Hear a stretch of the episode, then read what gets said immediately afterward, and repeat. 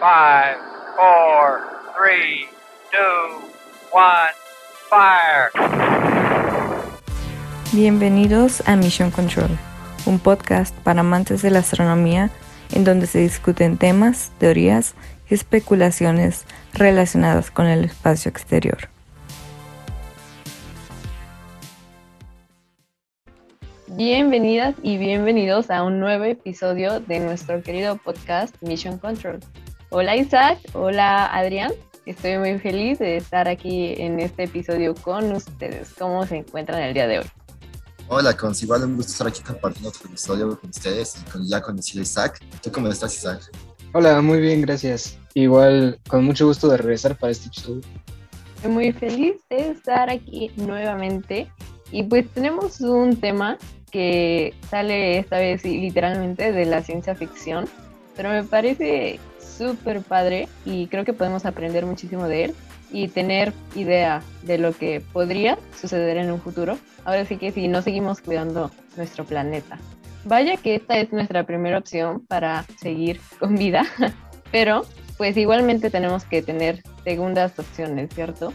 Y pues siempre hemos soñado con vivir en diferentes planetas. Sin embargo, pues puede ser un poquito complicado. ¿Por qué? Porque como nosotros sabemos, las condiciones que la Tierra tiene son muy, muy amigables con el tipo de vida que conocemos. Somos, podríamos decir que un milagro de la vida, ya que es este planeta el que tiene las condiciones exactas para que podamos vivir ahora sí que con tranquilidad. Y pues no es un escenario tan fácil de encontrar, no podemos irnos a los planetas vecinos simplemente y decir, ah, ok, ya llegué, ahora voy a vivir aquí. No, no es tan sencillo. Y pues el problema es que los, los planetas que son habitables están muy, muy lejos y tecnológicamente es imposible llegar hasta ellos, mínimo en los próximos siglos. Y los que están cerca, los que conocemos más, pues son bastante hostiles para la vida humana. Y aquí es donde llega nuestro tema, que es la terraformación de planetas. Y bueno, a ver, Adrián, ¿qué es la terraformación? Pues muchas gracias por esa instrucción. Justo, o sea, muchos de ustedes puede que estén como, ¿qué es esa terraformación de planetas?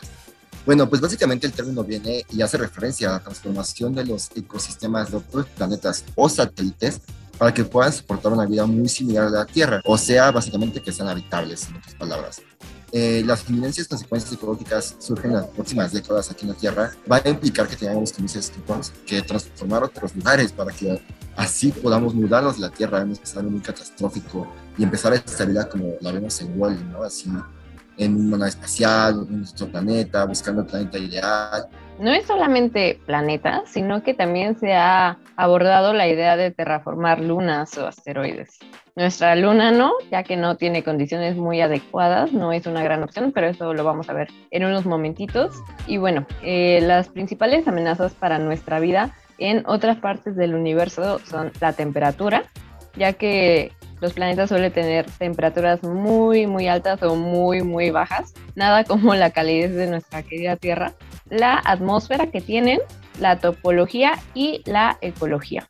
Por ejemplo, ¿por qué necesitamos una temperatura, digamos, templada para nosotros, lo que nosotros consideramos templado?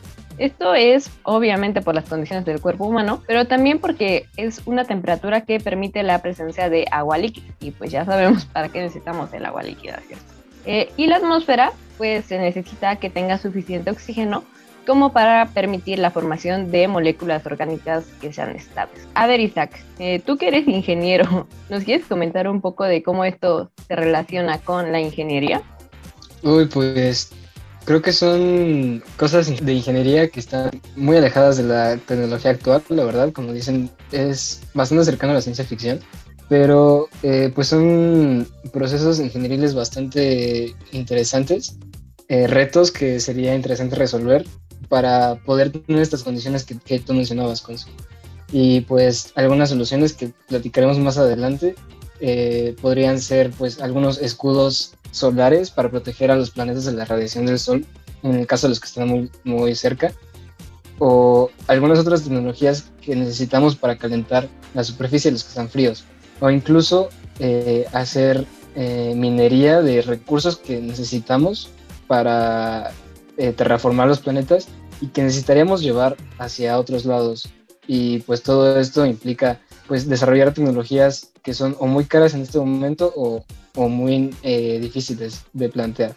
Dentro del sistema solar hemos puesto principal atención a varios objetos ya celestes que podrían ser terraformados. Por ejemplo, en el caso de Marte, que ya se está perdiendo su atmósfera con cada segundo que pasa. Y esto, pues, ¿cómo lo estamos haciendo? Pues ya repasamos varias medidas de ingeniería planetaria, como tú dijiste, como tú dijiste y una de ellas es la nanotecnología, que es más especial como me interesa hablar porque es mi carrera. Eh, también ingeniería solar o la climática, que básicamente se enfocan a la eliminación del dióxido de carbono o la migración asistida, que con muchas técnicas que nada servirían, pues es un proceso muy profundo que todavía no estamos, como tú dijiste, en, con la tecnología adecuada, ¿no? Pero básicamente se quiere hacer eso, quitar el carbono como necesario. Y pues para la nanotecnología, la nanotecnología en específico, se puede explotar como la reactividad y la, inestabilidad que existen en varios materiales en la nanoescala. Eh, esto para hacer más ameno la atmósfera que podamos vivir en ella, ya que son muchos los ambientalistas que se muestran reticentes ante la idea de manipular la materia a nivel atómico y molecular, como si existiese alguna razón por la que estas, que estas propiedades se mantengan así a simple vista. Y de hecho con la nanotecnología hay varios escenarios catastróficos que daremos en el próximo episodio que están muy interesantes de teorías del universo. Hay un pequeño spoiler. Y pues justamente mucha gente tiene miedo a la nanotecnología por todo que puede llegar a ser, pero puede contribuir de manera increíble a, que todo sea un ambiente más sostenible. Vaya, ahorita que lo comentas, Adrián, muy interesante que pues los tres somos ingenieros y yo eh, pasándole la palabra a Isaac como si él fuera el único aquí. En efecto, sí, pues son retos ingenieriles muy intensos que a pesar de que día a día actualmente en nuestras clases sí vemos que se hacen cosas increíbles y que no nos imaginamos los procesos que están detrás de todo lo que vemos en el día a día, y todo lo que consumimos todos los días, pues esto es algo que todavía se ve un poco lejano, inclusive la nanotecnología, ¿no, Adrián? Tú nos dirás, pero a mí todavía me parece algo del futuro y me parece que sí, no hay muchas bases y es algo que sigue en un desarrollo. Y justo, y también esto permite desarrollo de tecnologías solares más eficientes, capaces de alimentar baterías que son recargables, mucho más potentes y rápidas, o de paneles fotovoltaicos más flexibles, que se puedan pintar para que puedan adherir a cualquier lugar, o sea, que estén usando partículas que se adhieran a cualquier lugar para obtener energía, eh, que va más allá de un coche, ¿no? O sea, que también se usan los coches solares que ya tenemos. Y pues ya como últimamente como catalizadores, un catalizador básicamente es algo que acelera una reacción, entonces cuando materiales pueden hacer que la combustión sea mucho más eficiente y así es componer los materiales de las plantas o de los materiales que no son buenos, es lograr una conversión más rápida a biocombustibles que ya sabemos todos que los biocombustibles son lo que estamos buscando debido a que ya no estamos echando todos recursos fósiles, ¿no? Yo no tenía idea, la verdad, de todas estas eh, tecnologías, o bueno, aplicaciones en la tecnología específicamente. No, no había investigado sobre eso y se me hace súper interesante porque creo que son soluciones muy innovadoras para las condiciones tan hostiles que tenemos en otros planetas, ¿no? Y pues creo que se necesitan medidas bastante radicales para cambiar estas situaciones. Y pues he escuchado de varias, pero ¿por qué no nos platicas tú de algunas? Sí, sí, ya ahorita que me atiborraron con tanta teoría tan fuerte que mi cerebro se cansó un poquito, eh, pues yo les voy a comentar de unos métodos que son algo más estrafalarios y ahora sí que más ligados a la ciencia ficción, pero que sí tienen su sustento científico. Y bueno, se ha pensado en implantar bacterias genéticamente modificadas, ya sea para calentar o para enfriar la atmósfera del planeta que queramos terraformar. Estas bacterias serían resistentes a las condiciones extremas, a las temperaturas, ya sean frías, ya sean calientes, y podrían además generar oxígeno, dióxido de carbono y otros gases de efecto invernadero. Al mismo tiempo, se ha estudiado el uso de plantas que sean fotosintetizadoras y que sean microscópicas. ¿Esto para qué? Pues para que allá se lleve a cabo el proceso de fotosíntesis y pues al ser muy pequeñas es un poco más fácil su manipulación. Otro de estos métodos que se han planteado es desviar la luz solar con el uso de espejos que van a estar como pegados en diferentes satélites. ¿Y para qué se quiere desviar la luz solar? Pues para que ésta pegue en el planeta que se quiera terraformar y que evapore posible agua congelada en la superficie para que así se oxigene y se hidrogene la atmósfera. Otro ejemplo que suena un poquito más loco es desviar meteoritos para que choquen contra los planetas y se cree una atmósfera adecuada. Y una alternativa al golpe de estos meteoritos es un bombardeo con armas nucleares. Y bueno, sí suena un poco extremo, pero quizá puede servir, ¿no? Para modificar las atmósferas. Y un último método que quería mencionar es que se ha planteado el lanzar gases que sean más eficaces que el dióxido de carbono y esto también para aumentar el efecto invernadero que a la vez aumentaría la temperatura del planeta. Estos gases se podrían generar, por ejemplo, en Marte o podrían ser llevados a Marte utilizando asteroides. Yo sé que sí suena mucho de ciencia ficción y si sí funcionan, pues qué divertido tener una historia de terraformación así y no tan con datos tan duros. Adrián, creo que tú investigaste un poquito más de cuáles son los métodos como ya un poquito más elaborados en planetas más específicos. Entonces, coméntanos un poquito. Sí, muchas gracias. Como de hecho, sí me súper interesante lo que comentaste de dirigir justamente eh, todo lo que generamos hacia Marte con un asteroide. O sea, es increíble para mí. Pues mira, te cuento un poco que Carl Sagan, ya famosísimo, en 1961 propuso la terraformación de Venus en un artículo que publicó en la revista Science. Para quien no conoce la revista Science, es una revista muy, muy, muy importante en el ámbito científico. Y pues en esta él proponía sembrar la superficie de Venus con algas, o sea que todo está lleno de algas que convertían el agua en nitrógeno y dióxido de carbono, que son compuestos orgánicos, que es lo que decía Constance un rato, ¿no? Esto lo queremos porque a su vez eliminaría el dióxido de carbono de la atmósfera del planeta, provocando que el efecto invernadero que lo asola disminuyese y la temperatura descendiera hasta niveles más cómodos para los seres humanos, que es básicamente lo que pasa en nuestro planeta. Este proceso da como resultado carbono que, pues, obviamente, se los hagan y la revista Science, podrían ser incinerados por altas temperaturas de la superficie y quedar atrapados en la misma forma de grafito de alguna forma de carbono no tan volátil. Ah, yo también leí sobre esta medida que Carl Sagan proponía y la verdad también está bastante interesante, pero el problema es que tristemente Venus es, eh, tiene unas condiciones un poco complicadas, en particular su atmósfera de ácido sulfúrico y que difícilmente la temperatura bajaría tanto. Entonces, en cuanto a las eh, otras medidas que podrían servir para compensar esto, vi una un poco más alocada que tiene que ver con los espejos que mencionaba Cons hace rato, pero en este caso no tanto para reflejarlos el planeta, sino para que sirvan para que no haya tanta luz, entonces que se enfríe lentamente Venus y al punto en que se congela. Y después de eso, eh, ya se podría eh, sacar un dióxido de carbono y ir metiendo oxígeno y plantas poco a poco para que se vaya haciendo la atmósfera más alta. Pero sí, Venus también es otro caso interesante. Wow, wow, qué interesante dato, Isaac. La verdad es que no estaba enterada. Y como dices, la atmósfera de Venus es tan pero tan densa que la presión literal nos aplastaría. Y además la temperatura en la superficie es de unos 500 grados centígrados y esto es tan caliente que hasta el plomo se derretiría. Entonces, imagínense qué nos pasaría a nosotros. Y como les decía, la luna, todos dirán, pues vamos a la luna, ¿no? Pero pues no es tan buena opción porque tiene muy poca gravedad. Entonces, pues, ¿qué nos queda? ¿Qué nos queda más cerca? O bueno, ¿cuál es la opción más conveniente y que no esté tan lejos? Marte. Marte es el candidato más probable para una hipotética terraformación. Pero, hay un pero, su gravedad es únicamente dos tercios de la de la Tierra y pueden decir, ok, no es tan poquito, su temperatura media es de menos 46 grados centígrados, eso sí es muy poquito, y su atmósfera casi no tiene oxígeno. Se cree que en el pasado sí tuvo una atmósfera un poco más densa y además agua, pero la perdió hace unos cientos de millones de años.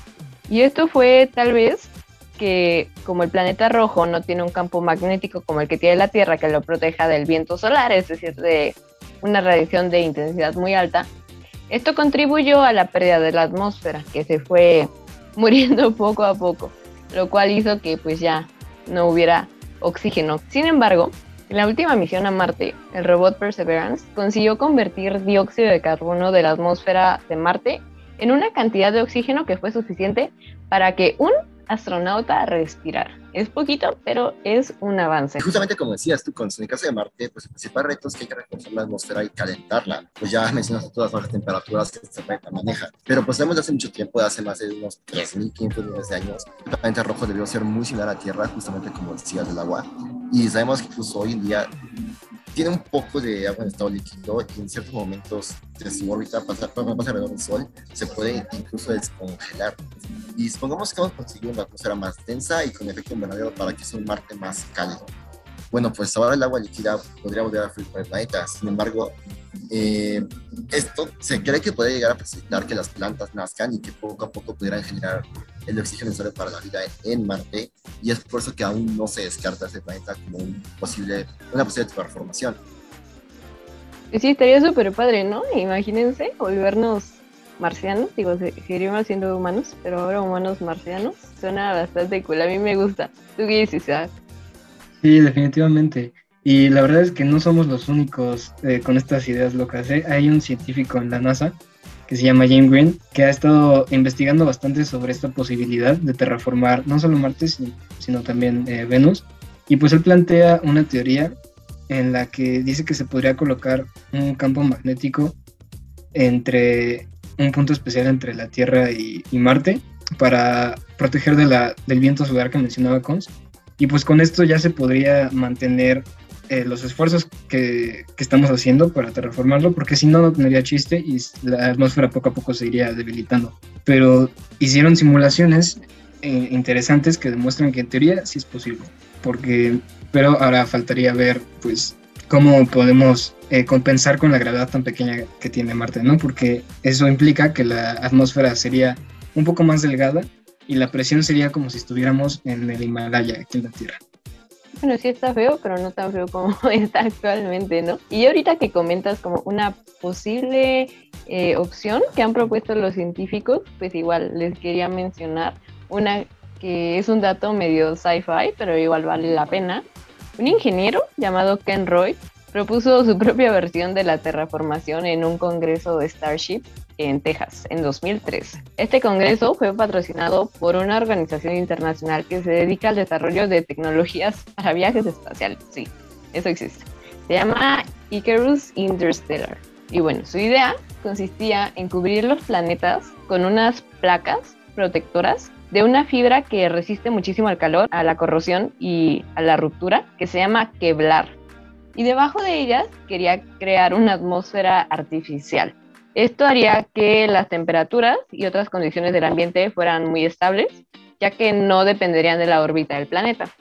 Este tipo de cáscara también protegería pues, a la gente que fuera a vivir ahí de la radiación cósmica y permitiría varios, mm, permitiría varios escenarios que actualmente pertenecen únicamente a la imaginación de las personas, porque son imposibles aquí en la Tierra, como por ejemplo construir edificios en la cáscara, es decir, como crear edificios que vayan de arriba hacia abajo.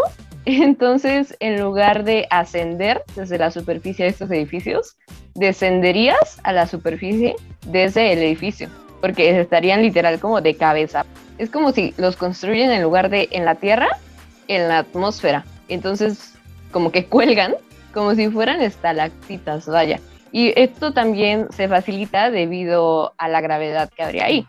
La instalación de esta cáscara no permitiría cambiar eh, en su totalidad la gravedad del planeta, pero Roy decía que una gravedad menor que la de la Tierra también se puede aprovechar, como les digo, no solo creando edificios tipo estalactita, pero también desarrollando algunos medios de transporte aéreos que fueran mucho más económicos, porque pues no sería tan complicado hacer allá volar un avión, ¿cierto? Porque la gravedad es menor y pues ya sabemos cómo funciona todo esto de todo lo que sube tiene que bajar.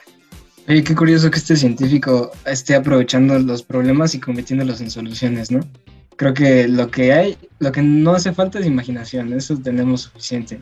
Y pues eso, eso está súper padre, la verdad porque aunque tengamos eh, poca tecnología no tan avanzada en este momento, pues mientras están, sigamos proponiendo estas soluciones creativas, pues creo que podemos llegar muy lejos en un futuro. Sí, imagínate, es justo como cuando nos enseñan las imágenes de cómo la gente en el siglo XX decía que iba a ser el mundo en 2020 aprox y que pues sí se imaginaban algo un poco rudimentario, pero sí hicimos Mm, como que eso sí más o menos está pasando, no estaban tan alejados de la realidad. Y por ejemplo, los coches voladores que vemos en Back to the Future, tal vez todavía no los tenemos como tal, pero no creo que estemos tan lejos. Yo creo que la razón por la que no los tenemos ahorita es porque no sería lo más conveniente, pero vaya, sí es bueno hacer este tipo de hipótesis. Sí, justo yo estaba pensando o sea, en lugar del futuro, porque los carros, cómo volaban, está, está impresionante, pero como tú dices, no hacía todavía, entonces, ¿por qué no nos cuentan un poco más como qué tan ético es hacer esto? O sea, ¿realmente está bien que estemos en otros planetas invadiendo, su atmósfera? Pues justo estaba leyendo algunas preguntas sobre este tema, la verdad es que no lo había pensado, pero sí, tal vez deberíamos hacernos estas preguntas. Por ejemplo, si llegáramos a encontrar formas de vida, por muy primitivas que sean, realmente estaría bien que nosotros intervengamos en la naturaleza y eh, pues tengamos la responsabilidad tal vez de, colonizar esos planetas. ¿Ustedes qué piensan? Pues es que ya de por sí con nosotros mismos nos gusta jugar a los dioses, ¿no? Con todo esto de andar modificando la genética y así. Digo, ¿quién soy yo para decir si está bien o si está mal? No creo, no creo que seamos los que tienen la respuesta, no creo que nadie en sí tenga la respuesta, pero justo por eso son temas controversiales, ¿no? ¿Tú qué piensas, Adrián? Es que justo, o sea, si no experimentamos, no avanzamos, no descubrimos, pero también está bien feo por toda la naturaleza que nos echamos de por medio. Entonces, realmente yo no sé, afortunadamente, creo que nuestras carreras dependen un poco de la experimentación de animales, pero tal cual que más super de tecnología, porque pues todo eso genética y todo, híjole, está, está muy feo. Esto de defender el, el avance por encima de todos y suena un poco colonial, no vayamos a caer para allá, por favor, pero les voy a dar a ver opciones. ¿Qué dicen? Porque les decía que no solo hay planetas, también podríamos irnos a alguna luna. Ok, digamos que no nuestra luna, pero tenemos las famosas lunas frías de los gigantes gaseosos, o sea, de los planetas enormes. Por ejemplo, Júpiter tiene 67, Saturno tiene 62 y todas tienen diferentes tamaños, diferentes composiciones, e incluso se piensa que las más grandes pueden tener océanos congelados. Entonces ahí ya tenemos eh, una palomita, agua. Están un poquito lejos, ¿no? Ya lo sabemos. Pero quizás, como decimos, para un futuro es bueno sacar este tipo de hipótesis. Creo que serían una buena opción, o muchas, muchas buenas opciones. Son un poco inestables geológicamente, pero bueno, para eso nos serviría aquí la terraformación, ¿no creen? Y rápidamente les iba a comentar, ya que estamos hablando tanto de la ciencia ficción, que el término terraformación de hecho, viene de una mención en una historia corta llamada Órbita de colisión del estadounidense Jack Williamson en el año 1942. Seguramente ya fue usado antes el término, o mínimo esta idea, pero pues sí, viene de allí. Y pues también tenemos la reciente, que bueno, es una adaptación eh, de la película de ciencia ficción Dune. ¿A ti te gusta, no? Me habías comentado, Isaac. Sí, la verdad es que me gusta mucho, sobre todo el libro, porque ahí mencionan algo, un término de ecoplanetaria, en el que hablan justamente de este sueño que tienen los habitantes sobre de terraformar el planeta en el que viven, que es un desierto, y bueno, no terraformarlo, porque ahí no se habla de la Tierra, ¿no? pero sí de hacerlo habitable para la vida, y pues está bastante interesante, se los recomiendo también. Ah, estamos hablando de Frank Herbert, que es un, un tremendo autor americano, como tú mencionas, Isaac súper recomendado Dune. La película, la verdad, está medio difícil de entender no quiero los libros. Muchas veces sentí que, la, bueno, yo escuché muchas críticas de que estaba muy buena, otras 200 de que no había entendido. La verdad es que yo leí el libro la mitad y con eso fue suficiente para entenderme perfecto. Disfruté mucho la, la película y súper recomendado. Y bueno, con, ya para terminar el episodio, ¿por qué no dices la famosa frase? Claro, para mí es un placer eh, cada semana decir la frase. Se la diré en idioma original creo que es el idioma original y ya la traducción en español. I am sorry you have to live in the time of terraforming and not in the spring that follows. O siento que tengas que vivir en tiempos de la terraformación y no en el de disfrutar la primavera que sigue. Y es de, seguramente lo voy a decir mal, Annalie Nevitz. Entonces no estoy segura de que eh, el original sea en inglés, pero no importa. El punto es que nos deja bueno, esto de que sí es un poco triste, que no nos va a tocar vivir el futuro, ya que, pues como decía, sí está bastante lejos. Sí es algo que se sueña desde que la Unión Soviética llegó a Marte en el 71, si no me equivoco, pero no creo que vivamos para verlo. Pero bueno, no hay que poner tan melancólicos y mejor escuchen nuestro episodio de la próxima semana. Fue un gusto estar aquí con ustedes, Adriana y Isaac. Cuídense mucho y hasta la próxima. Esto como siempre, con hasta luego. Gracias, nos vemos. Esto fue Mission Control. Escucha en exclusiva por Frecuencia SEM y plataformas digitales. Síguenos en Instagram y Facebook como arroba mlcontrolpodcast. Hasta la próxima.